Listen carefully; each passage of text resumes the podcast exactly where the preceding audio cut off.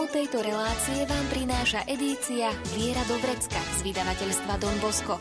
Viac informácií na www.donbosco.sk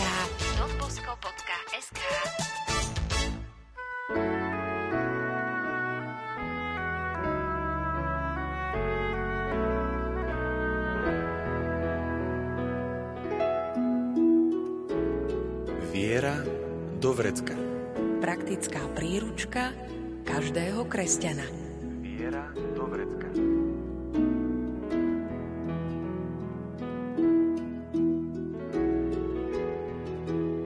Každá farnosť má veľký potenciál byť pútnickým miestom, záhradou i miestom, kde zažívame pocit domova. Model farnosti ako pútnického miesta nám predstavuje dokument o obnove farnosti. O modeli farnosti ako o záhrade hovorí istý francúzsky kňaz. O týchto i ďalších víziách farnosti budeme dnes hovoriť s dekanom dekanátu Bratislava Juch a farárom v Bratislave podunajských biskupiciach Jozefom Vatkertým. Ďakujem za možnosť byť prítomný v tejto relácii a pozdravujem všetkých poslucháčov Rádia Lumen. Pri rádiách vás vítajú a príjemné počúvanie vám želajú hudobná redaktorka Diana Rauchová, majster zvuku Marek Rímovci a moderátorka Andrea Čelková.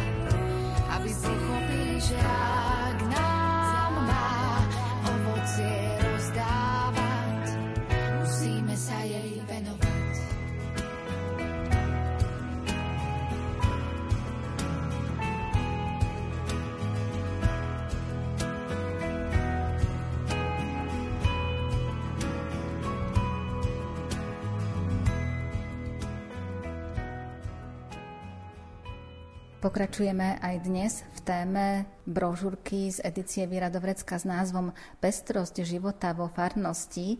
A budeme trošku tak do budúcnosti hľadieť, alebo sa pozrieme na víziu farnosti. A opäť, keď sa dotkneme dokumentu o ktorom sme hovorili aj v predchádzajúcich častiach, ktorý samozrejme hovorí o farnostiach. Ide o pastoračné obrátenie farského spoločenstva v službe evangelizačného poslania cirkvy, tak práve z tohto dokumentu, keď budeme vychádzať, tak tento dokument aj predstavuje akýsi model farnosti. Aký? My tu teraz budeme snívať a je veľmi dôležité, aby sme snívali, lebo práve keď snímame Boží sen, tak ono nás privádza k tomu, aby sme ho skutočne aj napáňali.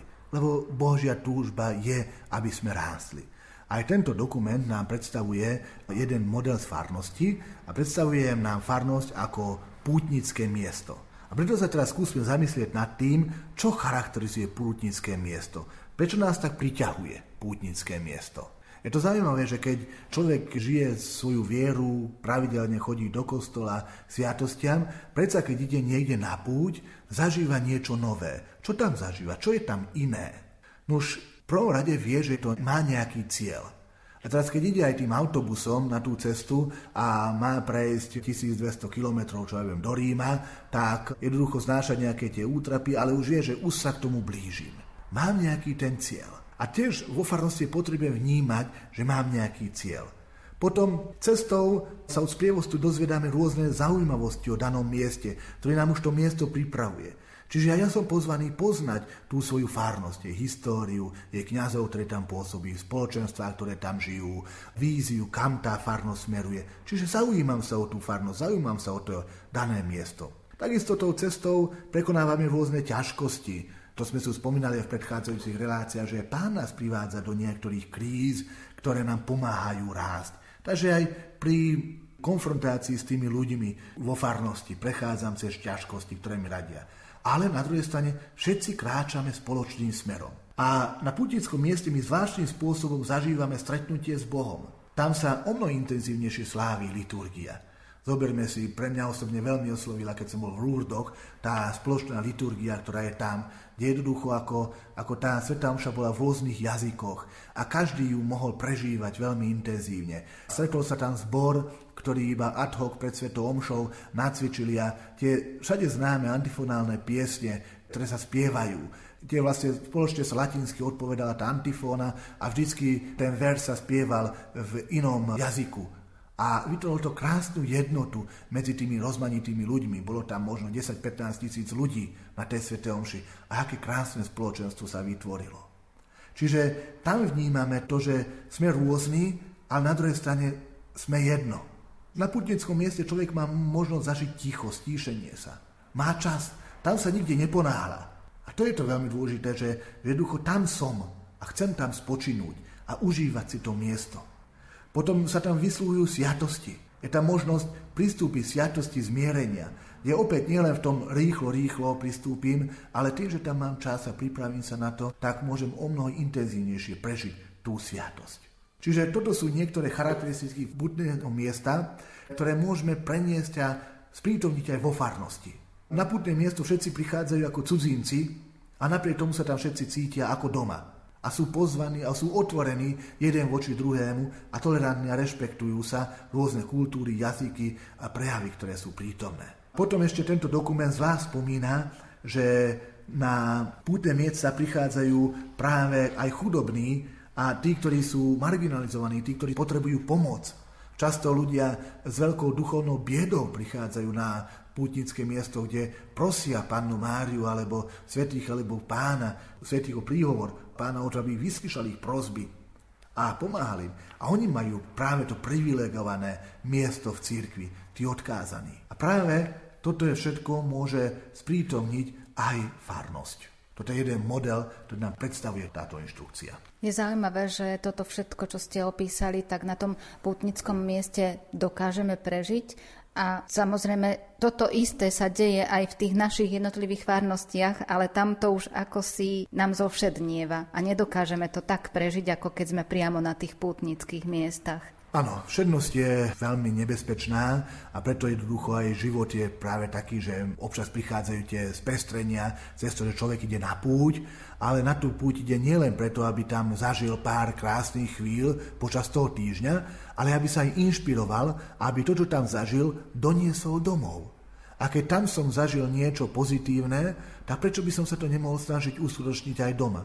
Je zaujímavé, že napríklad svätý Páter Pio neodporúčal púte a keď sa niekto pýtal, že prečo ideš na púť, povedal, že no tak idem tam stretnúť Krista, no ale Krista máš aj doma. Áno, práve to je ten rozmer toho, že uvedomiť si, že ten istý Kristus je aj tu u mňa doma. Lenže niekedy je to aj také ľudské, že vždy tá susedová záhrada je zelenšia ako tá moja, lebo na tú moju som si zvykol, ale opäť sme pri tom istom. Ak tá farnosť funguje ako pútnické miesto, čiže ja sám sa angažujem v tom, aby to miesto bolo miestom prijatia. Ja sám sa angažujem v tom, aby v tom mieste sa ľudia cítili dobre, príjemne, aby tam zažili ticho, aby sa tam mohli vyslovať sviatosti. Aby ten kostol mohol byť otvorený aj cez deň a nájde sa tá služba, ktorá bude ten kostol strážiť. A nie je ten kostol otvorený len počas svetých omší, a ľudia prechádzajúci okolo sa nám môžu zastaviť a pomodliť, tak úplne iný vzťah majú tomu kostolu, tomu spoločenstvu. A už aj tam môžu zažívať potom to pozbudenie a tú nádej, ktorú zažívajú na tom pútinskom mieste. A potom aj pre mňa to nemusí zovšednieť, lebo to nie je stále tá istá svetá omša s tými istými ľuďmi na tom istom mieste, kde hrá ten istý organista ale sú to noví ľudia, ktorí tam prichádzajú, sú to nové rodiny, ktoré objavujem, sú to nové výzvy, ktoré tam vidím, sú to noví mladí, ktorých potrebujem pripravať sviatostiam a stále je to niečo nové a niečo dynamické.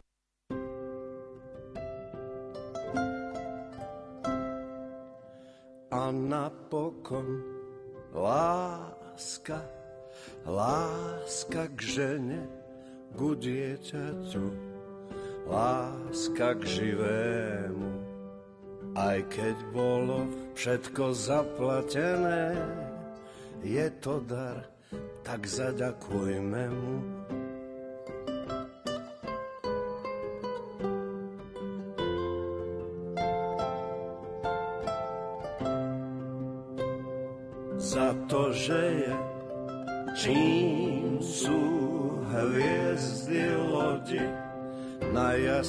Najjasnejšia medzi hviezdami Láska, ktorá plodí nás i rodí na krátku púť svetom neznámym. Láska, nebo naraz také blízke, víno Boh v krehkej nádobe. Láska, ktorá sedí pri kolí láske, láska, ktorá tlačí pri hrobe. Láska sviatok človečieho tvora, tá, čo iba nechtiac ublíži.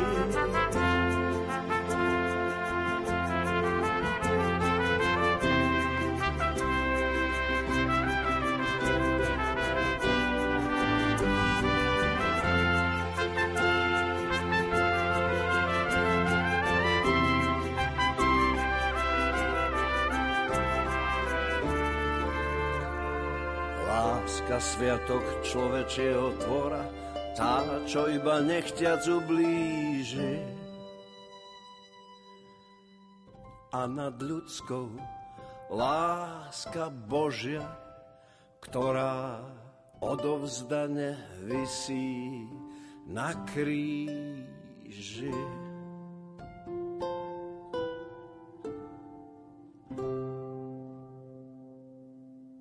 Spomenuli ste tam tú záhradu, moju a susedovu, ale aj farnosť môžeme vnímať ako akúsi záhradu. To je ďalší model fungovania farnosti, ktorý predstavuje francúzsky kňaz Mario Saint-Pierre, ktorý sa už dlhé desaťročia venuje pastorálnej teológii a formácii kňazov a on práve predstavuje církev alebo farnosť, farské spoločenstvo ako nejaký ten ekosystém. Čo to znamená?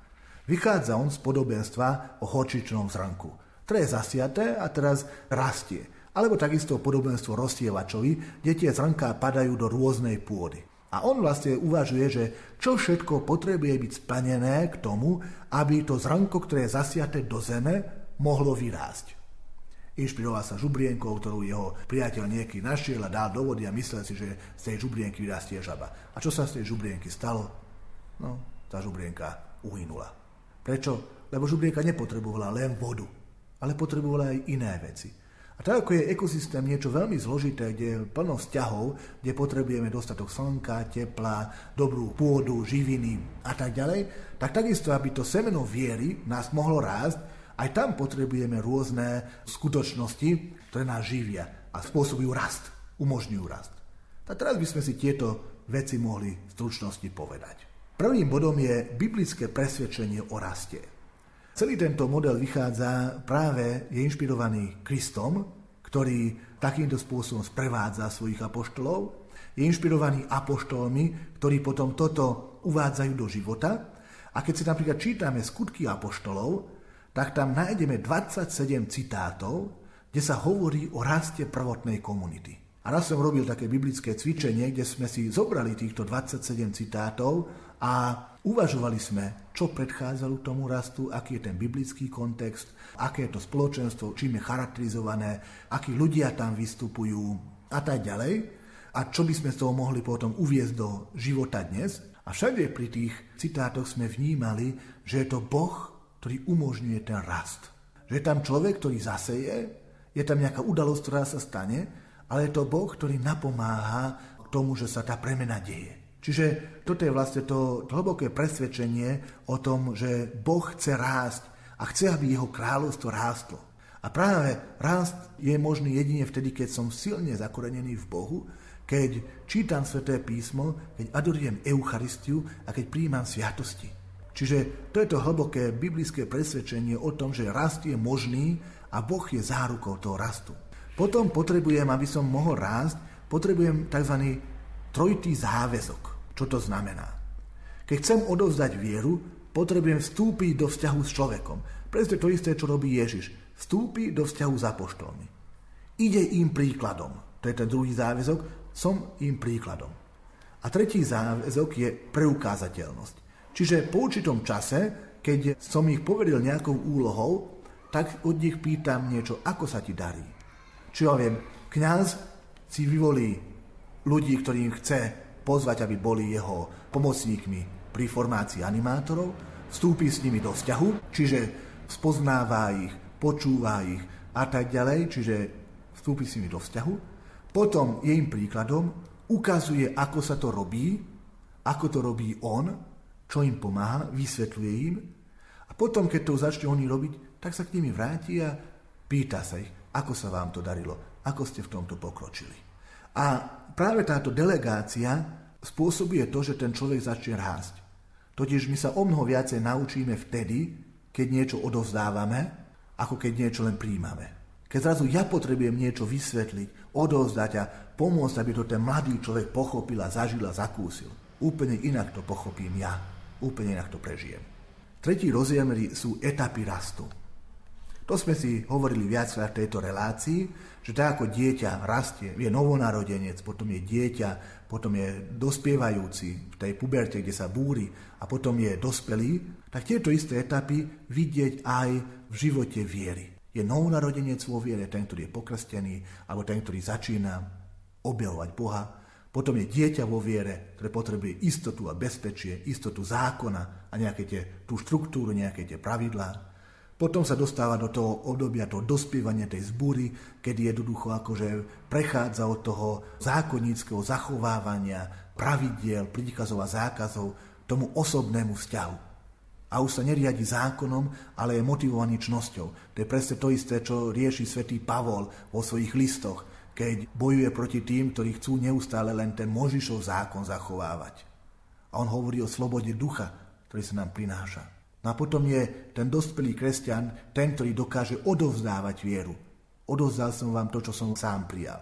A teraz opäť spoznávať jednotlivé dynamiky, aké sú potreby toho človeka v tých jednotlivých etapách toho rastu. Potom sú štyri kontexty, kde sa viera odovzdáva. Čiže máme veľké zhromaždenie. To je účasť na nejakej púti, svetá omša, eucharistický kongres, stretnutie sa so svetým otcom. Proste to sú tie veľké akcie, ktoré sú mládežnícke stretnutia. Jednoducho zažívame, že je nás veľa, že jednoducho zažívame skupinu, ale chýba tam to osobné, to prijatie. Ja môžem byť každú nedelu v kostole, ale jednoducho nestretnem človeka. Potom je malá skupina. Poznáme tie stredká, ktoré sú kde je opäť malá skupina ľudí, kde je to už osobnejšie, priateľnejšie, príjemnejšie, ale stále tá malá skupina nedosahuje to, aby ten človek bol motivovaný niečo konať. Potom je sprevádzanie jedného s jedným. To sú rôzne prejavy rastu, či ja viem, duchovné vedenie, spoveď, vyučovanie, coaching a tak ďalej. A potom sú malá skupina trojica ktorá má tiež svoju vlastnú dynamiku, ktorá je dostatočne malá na to, aby každý mal osobný priestor, ale na druhej strane nevytvorí sa tam nerovnováha medzi tými dvoma ľuďmi, ale všetci sú na rovnakej úrovni a vďaka k tomu prináša rast. Samozrejme, teraz to hovorím veľmi abstraktne a veľmi teoreticky. Človek potrebuje mať osobnú skúsenosť s týmito vecami a vtedy ich dokáže zažívať. Takto len vymenované to môže znieť aj tak dosť, dosť fádne, že o, čo to vlastne je. Ale keď to človek zažije, napríklad dynamiku trojice, ja už v tejto dynamike pracujem niekoľko rokov s kňazmi a musím povedať, že v živote som sa tak dobre s kňazom neporozprával, ako práve vďaka tejto dynamike trojice. Potom sú tri spôsoby odovzdávania viery. Už tiež som to troška spomínal. Že je to odovzdanie vedomostí, vyučovanie, odovzdanie zručnosti alebo ponorenie do skúsenosti, sprevádzanie v kríze. No a posledným piatým faktorom, ktorý je v tom ekosystéme, je vlastne 5 dynamík rastu, kde vlastne si uvedomujem, že v čom všetkom potrebujem vlastne rásť. Potrebujem rásť v poznaní Boha, v oslave Boha, v bratských vzťahoch, čiže v budovaní spoločenstva, v službe, to je tá charita, a potom v evangelizácii, čiže v odovzdávaní viery. Keď to takto predstavím, tak je to nejaké ako džungla, ktorá je neprechodná, ale každá džungla sa dá postupne umravniť a dá postupne usporiadať a práve to je tá vynaliezavosť človeka, a by som povedal, že tá viera Boha, ktorú vkladá v nás ako v pastieroch, že sme schopní všetky tieto úlohy zvládať. A pán nás tomu uschopňuje. Takže netreba sa toho báť, ale treba do toho s odvahou vkročiť.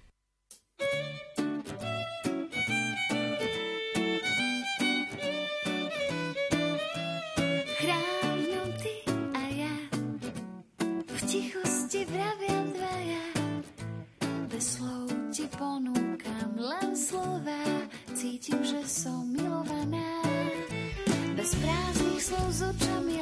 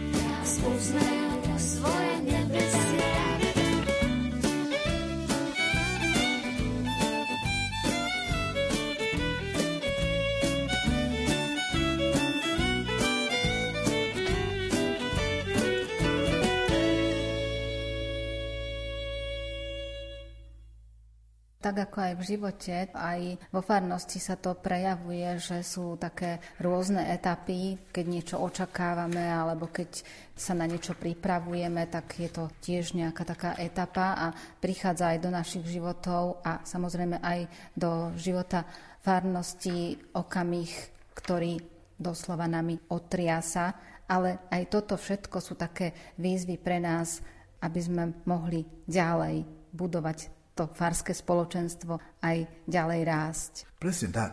To sú všetko výzvy, ktoré nám pomáhajú zobudiť sa a ísť ďalej. Už som spomínal, že jedna z veľkých spôsobov, akým spôsobom človek rastie aj v duchovnom živote, je sprevádzanie v kríze. Čiže Kristus uvádza svojich apoštolov do krízy tým, že ich posiela na more alebo zomiera na kríži. Takisto svetí mnohí zažili mnohé krízy či už tá temná noc duše, čo už je vlastne vrchol tej krízy, ale tie drobné každodenné krízy nás niekde uvádzajú do toho, aby sme sa zamysleli, kde som a som skutočne na správnej ceste. Alebo nemal by som už urobiť ten ďalší krok. Čiže tá kríza nie je len o spochybnení toho, že či som na správnej ceste, ale je to aj pozvánka nezaspať na Vavrínoch, nezostať spokojný s tým, čo som už dosiahol, ale urobiť ten ďalší krok. Čiže prijať to pozvanie byť viac, byť bližšie k pánovi a urobiť ten ďalší krok. A čo je takým tým najväčším potenciálom farnosti? Najväčším potenciálom farnosti by som povedal, že to sú samotní ľudia. Samotní ľudia, ktorí sú hladní po Bohu. V každom z nás je hlad po Bohu. Len ho nasycujeme niečím iným. Lebo nedá sa túžiť po ničom inom iba po Bohu. Nespokojné je moje srdce, kým nespočinie v tebe, ako hovorí svätý Augustín. A práve keď ten pastier objaví tento hlad, keď ten dospelý kresťan objaví v ľuďoch tento hlad a dokáže ho sítiť niečím zdravým a normálnym, dokáže ho sítiť Božím slovom, dokáže mu dať nádej, dokáže mu ukázať Boha ako Otca, lebo on sám Boha ako Otca zažil, tak tedy sme schopní prebudiť toho spiaceho obra. Lebo ako povedal kardinál Hume, že farnosti sú ako spiaci obor. Lebo celý svet je zložený z farností, ale my sme upadli do hlbokej letargie, kedy iba nejakým spôsobom prežívame. Ale my sa môžeme zobudiť a objaviť sebe ten veľký potenciál. A práve možno ten hlad ľudí nás môže zobudiť. Poviem teraz jednu veľmi provokačnú myšlienku v súvislosti aj so Svetým Otcom, aj s migráciou, kedy sa veľmi bojíme migrácie, že oni nám spôsobia stratu našej kresťanskej identity, ale dokument cirkvi, ktorý bol vydaný ešte za Jána Pavla II., sveto Jána Pavla II. v 2002, volá sa Láska Kristova voči migrantom, tam je celá migrácia poukázaná veľmi zaujímavým spôsobom.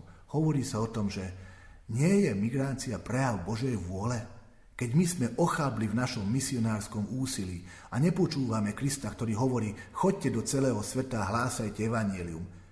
A my sme v tomto ochábli a sme sa uzavreli západ do nášho malého sveta, tak nie je práve migrácia prejav Božej vôle, ktorá nám privádza tých ľudí teraz k nám, keď my nejdeme k ním? Veľmi provokačná myšlienka. Čiže práve v tomto smere tí ľudia, ktorí sú hladní po Bohu, nás môžu zobudiť a uvedomiť si, človek, ty neži len svoju vieru uzavretú v kostole, ale ty máš poslanie, Ty máš poslanie toho, aby si tým ľuďom ukázal tvár milosrdného Otca. A tí ľudia nebudú spasení možno práve kvôli tomu, lebo ty si im nepoukázal na to, že Kristus ťa miluje a túži po tebe. Oni blúdia preto, lebo im nikto neukázal cestu. Oni sú hladní po Bohu. Keď sa ja na neveriaceho človeka pozerám ako na nepriateľa, ako niekto, kto je nepríjemný, lebo ja neviem, vyznáva nejaké ideológie lavicové a liberálne a neviem čo a označíme všelijakými nálepkami, tak jednoducho strácam príležitosť toho človeka spoznať a odovzdať mu Krista. Ale keď ja sa na toho istého človeka pozriem ako na blúdiaceho, ktorý vlastne hľadá dobro, len tým, že nevie, kde je to dobro, tak to hľadá v nejakých ideológiách, ktoré nikam nevedú. Ale on je otvorený k hľadaniu a ja viem s ním prejsť kúsok cesty, priblížiť sa k nemu, vstúpiť s ním, s ním do vzťahu počúvať ho, sprevádzať ho, zbudiť ňom záujem, klásť mu otázky, provokovať ho k tomu, ukázať mu iný rozmer života, ako len ten, ktorý má. Dostať ho z jeho malého sveta a ukázať mu, že ten svet je o mnoho väčší, tak vtedy ho môžem priviesť ku Kristove, vtedy ho môžem priviesť k páse. A to je moje poslanie. A tu platí presne to isté ako pri chudobných. Nie chudobní potrebujú mňa, aby sa najedli a neboli hladní. Ale ja potrebujem chudobných, aby som mohol preukázať skutok lásky, aby som mohol byť spasený. Ja potrebujem toho neveriaceho alebo toho blúdiaceho, aby som mu ja mohol ohlásiť evanielium a vďaka tomu mohol slúžiť Kristovi a priblížiť sa k nemu. To je cesta mojej spásy. Nie to, že nerobím hriechy a nerobím zlo, ale to, že som apoštolom blížneho, to, že blížnemu svedčím o Kristovej láske. Čokoľvek ste urobili jednému z týchto mojich najmenších bratov, mne ste to urobili. A ľudia dnes tu na západe nie sú hladní na chleba, Ľudia prinášajú do farnosti obrovské množstvo šiat a hovoria pán farár, dajte to niekomu. Ale to nemám nikomu dať, lebo to nikto nechce. Ale ľudia potrebujú čas, ľudia potrebujú nádej, ľudia potrebujú niekoho, kto ich vypočuje, kto ich pozbudí, kto s nimi strávi čas, kto im dá nádej. A toto my vieme dať, toto môžeme dať, ak ju máme. Ak ju nemáme, tak ju my sami potrebujeme hľadať. My sami potom potrebujeme obrátenie. To je ten obrovský potenciál, ktorý nás je. A samozrejme aj takéto vedomie, že som súčasťou toho farského spoločenstva a patrím do toho farského spoločenstva a nestávať sa do takej pozície, že ja mám svoju vieru, ja verím a nikoho ďalšieho nepotrebujem. Presne tak, presne o tomto hovoríme. Ja mám poslanie, ktorým dáva Kristus. A keď vo mne horí láska ku Kristovi, keď ja zažívam niečo tak krásne a znešené, že som jedinečná, neopakovateľná, Bohom milovaná bytosť, po ktorom Boh vášnivo túži a túži po mne tak, že je ochotný pre mňa zomrieť, tak nemôžem o tejto pravde nesvedčiť. Ako, ak nemám v sebe túžbu svedčiť o tejto pravde, to znamená, že ešte sa ma nedotkla, ešte ma neprenikla. Ešte ju poznám len ako teoreticky nejaká informácia, ale neprilástla ešte do mňa ako nejaká formácia. Ako náhle sa ma to osobne dotkne, moje srdce musí horieť. A ono horí. A je úžasné stretnúť zapálených ľudí, nie nejakých takých povrchných zapálených ľudí, ktorí sú emočne zapálení preto, lebo mali krásny zážitok. Ale zapálených ľudí, ktorí majú hlbokú skúsenosť osobného stretnutia sa s Bohom. A toto sme schopní získať aj my, ak vykročíme sami zo seba, ak nebudeme farnosť snímať len ako moje miesto, kde sa ja cítim bezpečne a ja prijímam sviatosti. Ale keď budeme mývať ako miesto stretnutia sa s Bohom, Miesto stretnutia sa človeka s Bohom, kde ja môžem stretnúť osobne Krista, kde ja môžem druhého priviesť ku Kristovi. A tam sa začína skutočne zaujímavá dynamika toho Božieho pôsobenia v ľudskej duši. Ježišu,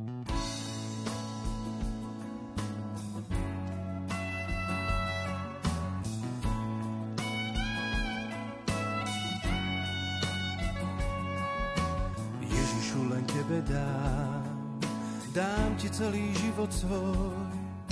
To jediné, čo mám, ti ponúkam.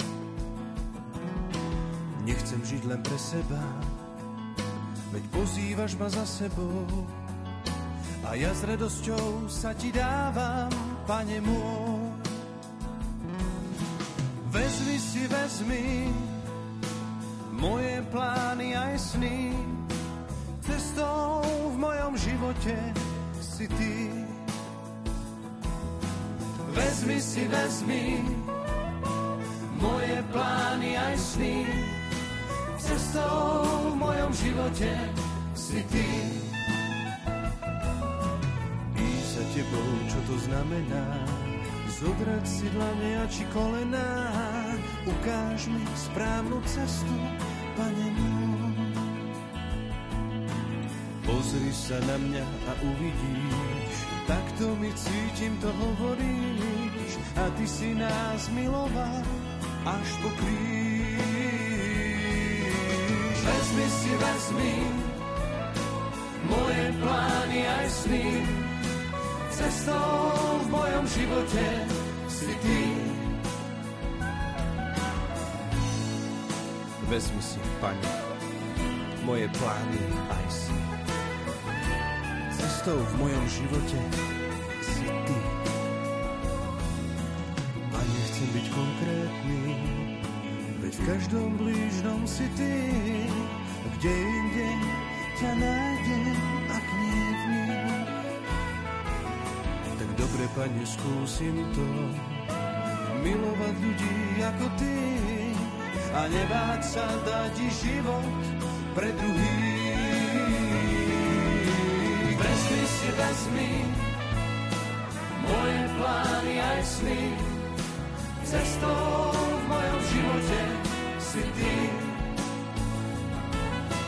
Vezmi si, vezmi moje plány a sny. Cestou v mojom živote si ty. Vezmi si, vezmi moje plány aj sny. Cestou v mojom živote si ty. Vezmi si, vezmi moje plány aj sny. Cestou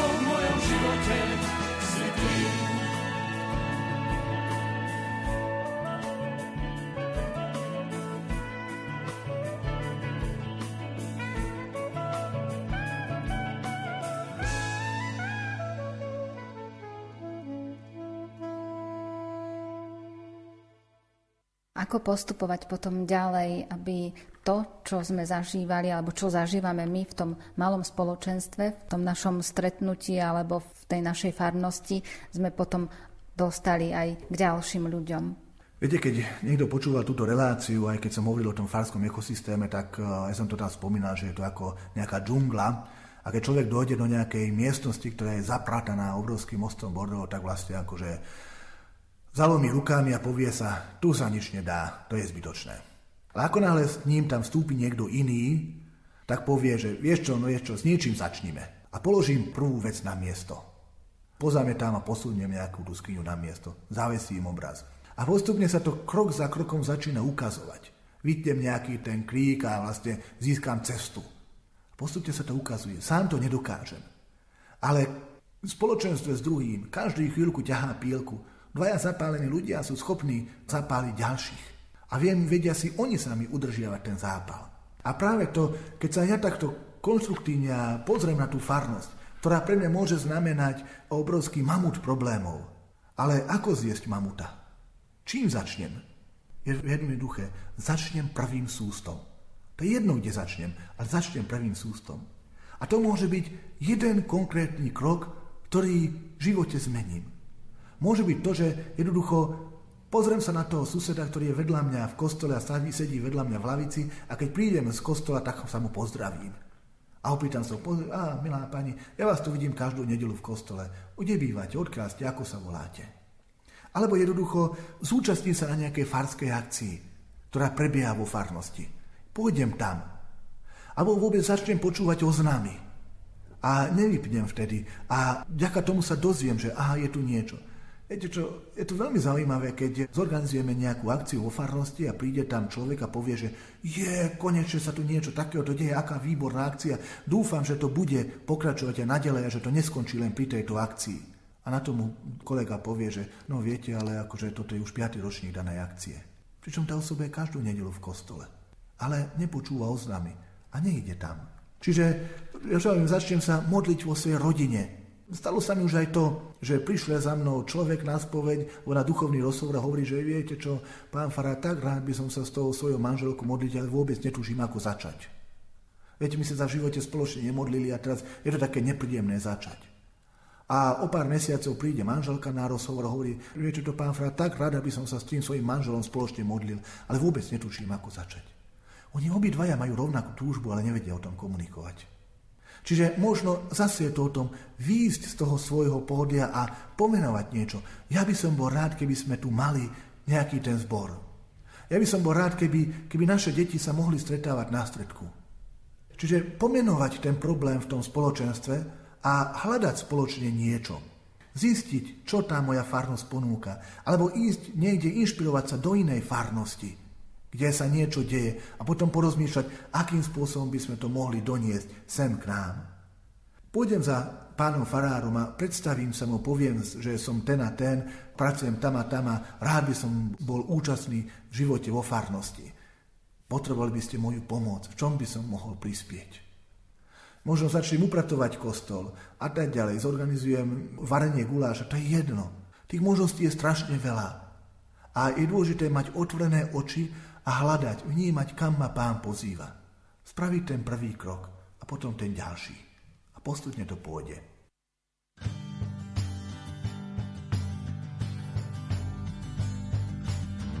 dobrorečím ti Bože.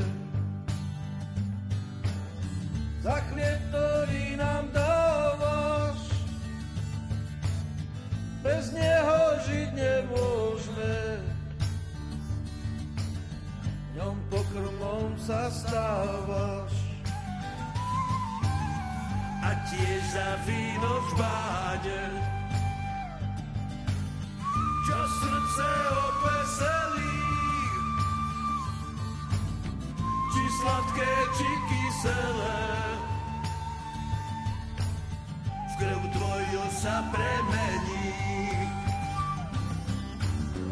Daj by sme pamätali, že boli a sme tvoji. Za všetko ďakovali a piese chváli peli. Daj nám to nezabudnúť, že ty sa o nás staráš. Chceš s nami vždy pobudnúť. Úžasný si, Pane náš.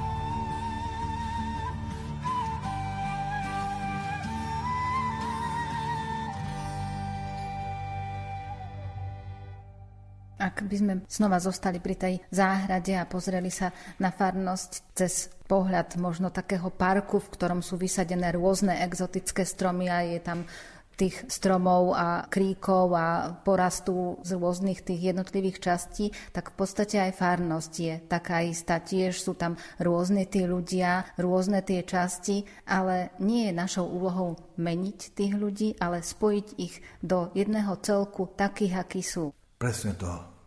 A to je to umenie spájať rôznosti a nevytvárať nejakú uniformitu, čiže aj dobrý záhradník pozná svoje rastliny, vie, ktorá potrebuje málo vlahy, veľa vlahy, ktorá potrebuje slnko, ktorá potrebuje tieň, podľa toho im dáva ten priestor, kde majú rásť a snaží sa ich vytvoriť, aby spoločne vytvárali niečo pekné.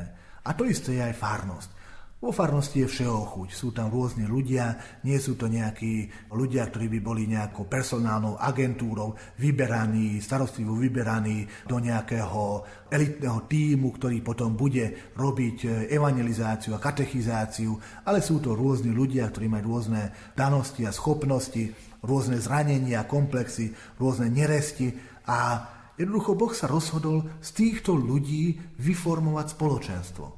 A samozrejme aj v tej farnosti budú ľudia, ktorými nebudú rovnako sympatickí, budú ľudia, ktorými nebudem vedieť spolupracovať, budú ľudia, ktorými mi budú liesť na nervy. Ale to vôbec neznamená, že jednoducho nemôžeme vytvárať spoločenstvo a jednoducho v tom, čo je viac a v tom, že máme spoločný cieľ a spoločne chceme nasledovať Krista, predsa vytvoriť tú jednotu. To sa dá. Čiže to vôbec nevadí, že niekto mi je menej sympatický a poviem si, že no dobre, dá, ja s ním spolu animátora robiť nebudem. V pohode, nič sa nedeje.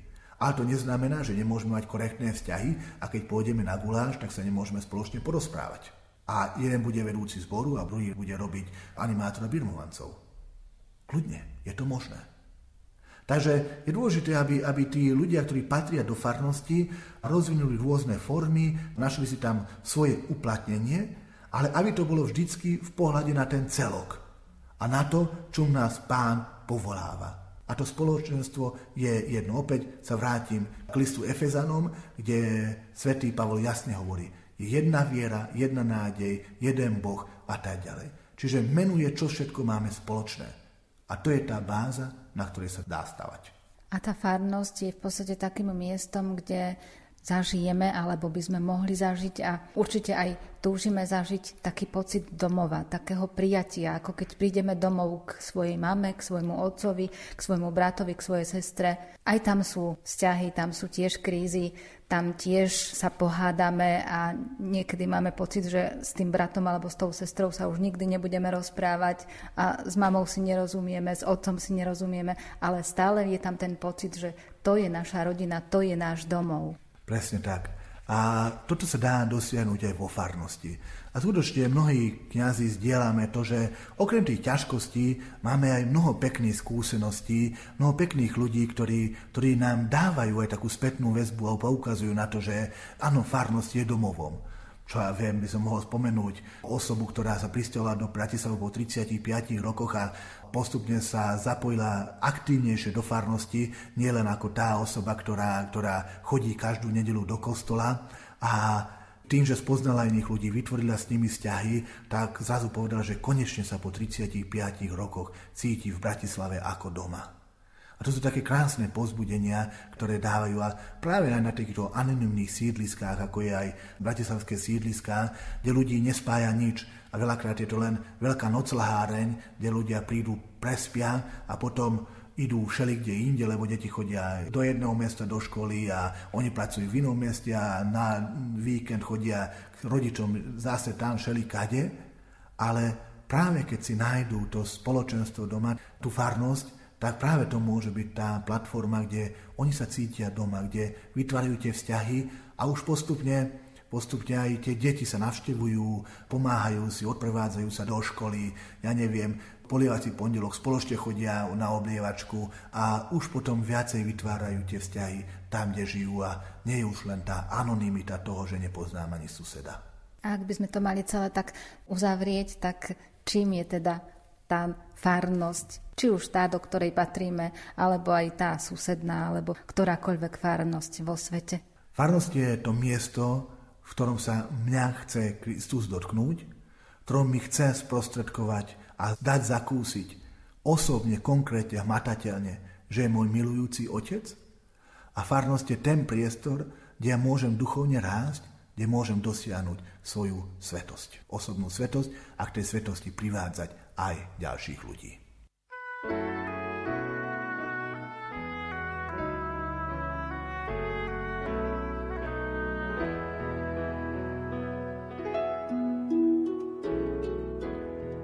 O vízii farnosti sme sa rozprávali s dekanom dekanátu Bratislava Juch a farárom v Bratislave po Dunajských biskupiciach Jozefom Vatkertým. V predchádzajúcich reláciách sme vám položili súťažné otázky a tu sú správne odpovede.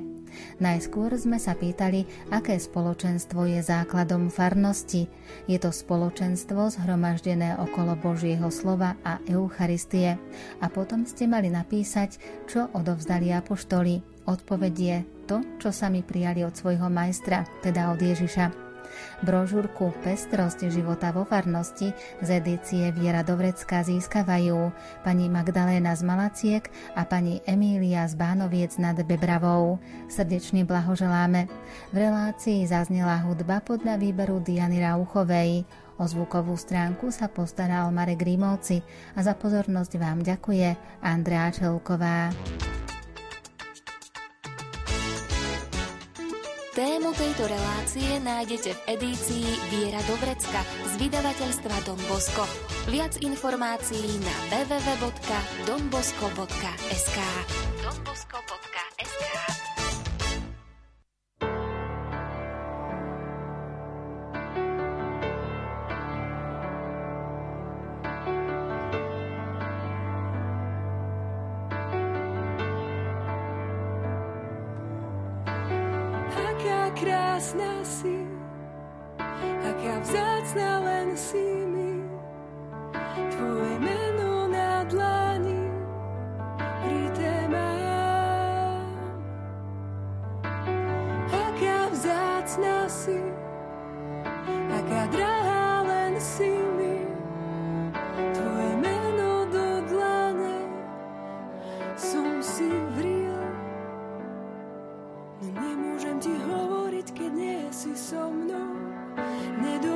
počuješ môj hlas, hodia som s tebou.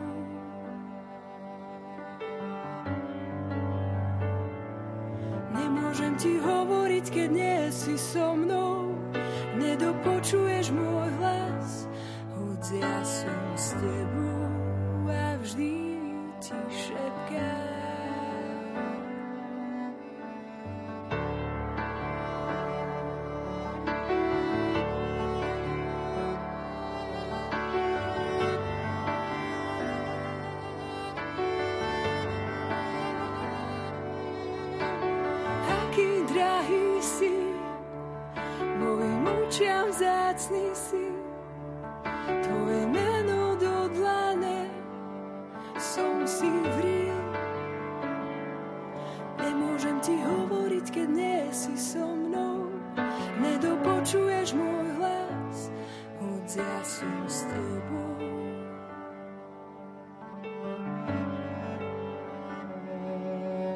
Môžem ti hovoriť, keď nie si so mnou.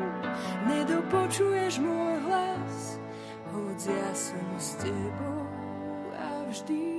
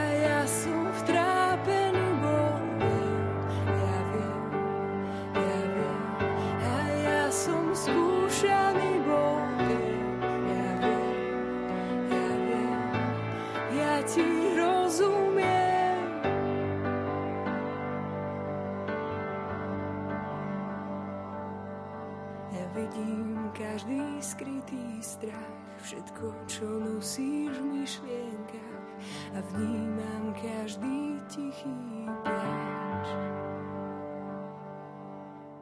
No ja som ťa stvorila, viem, čo som vložil do teba.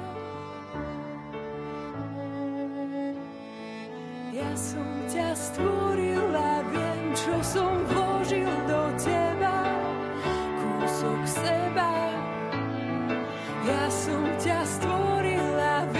Just some. buono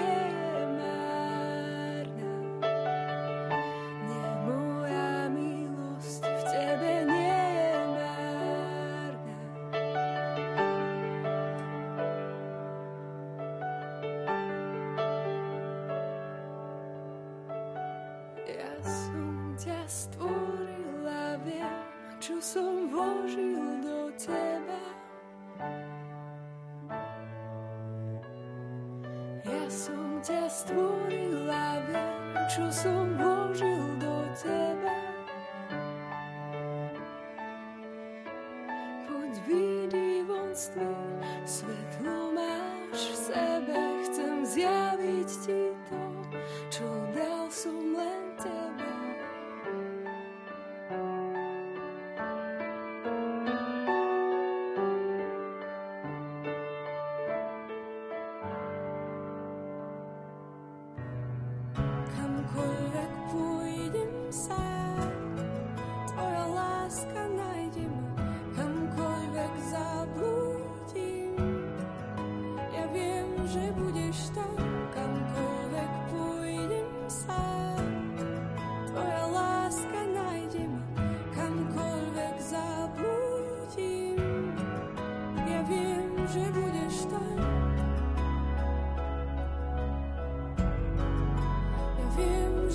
geçti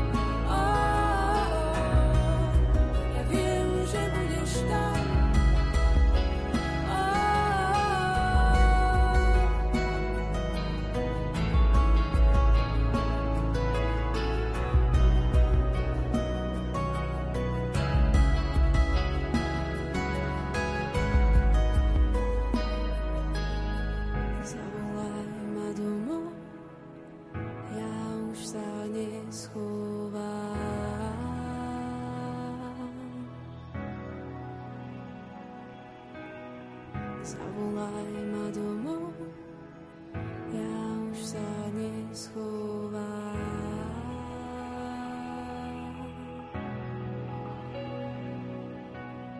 Zavolaj ma domov, ja už sa neschovám. Už poznám tvoju tvár, zavolaj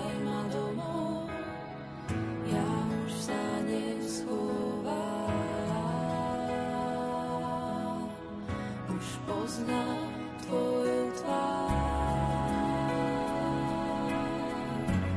Už sa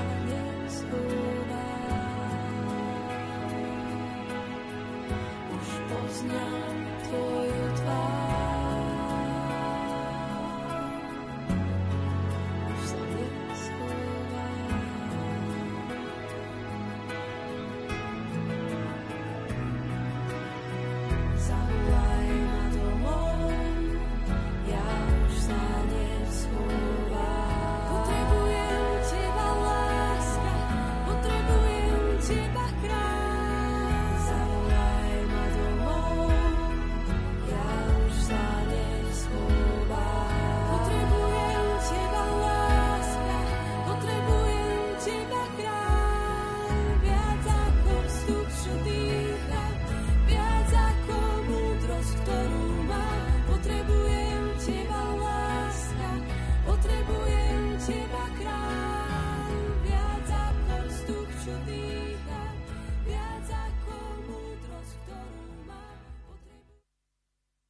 Táto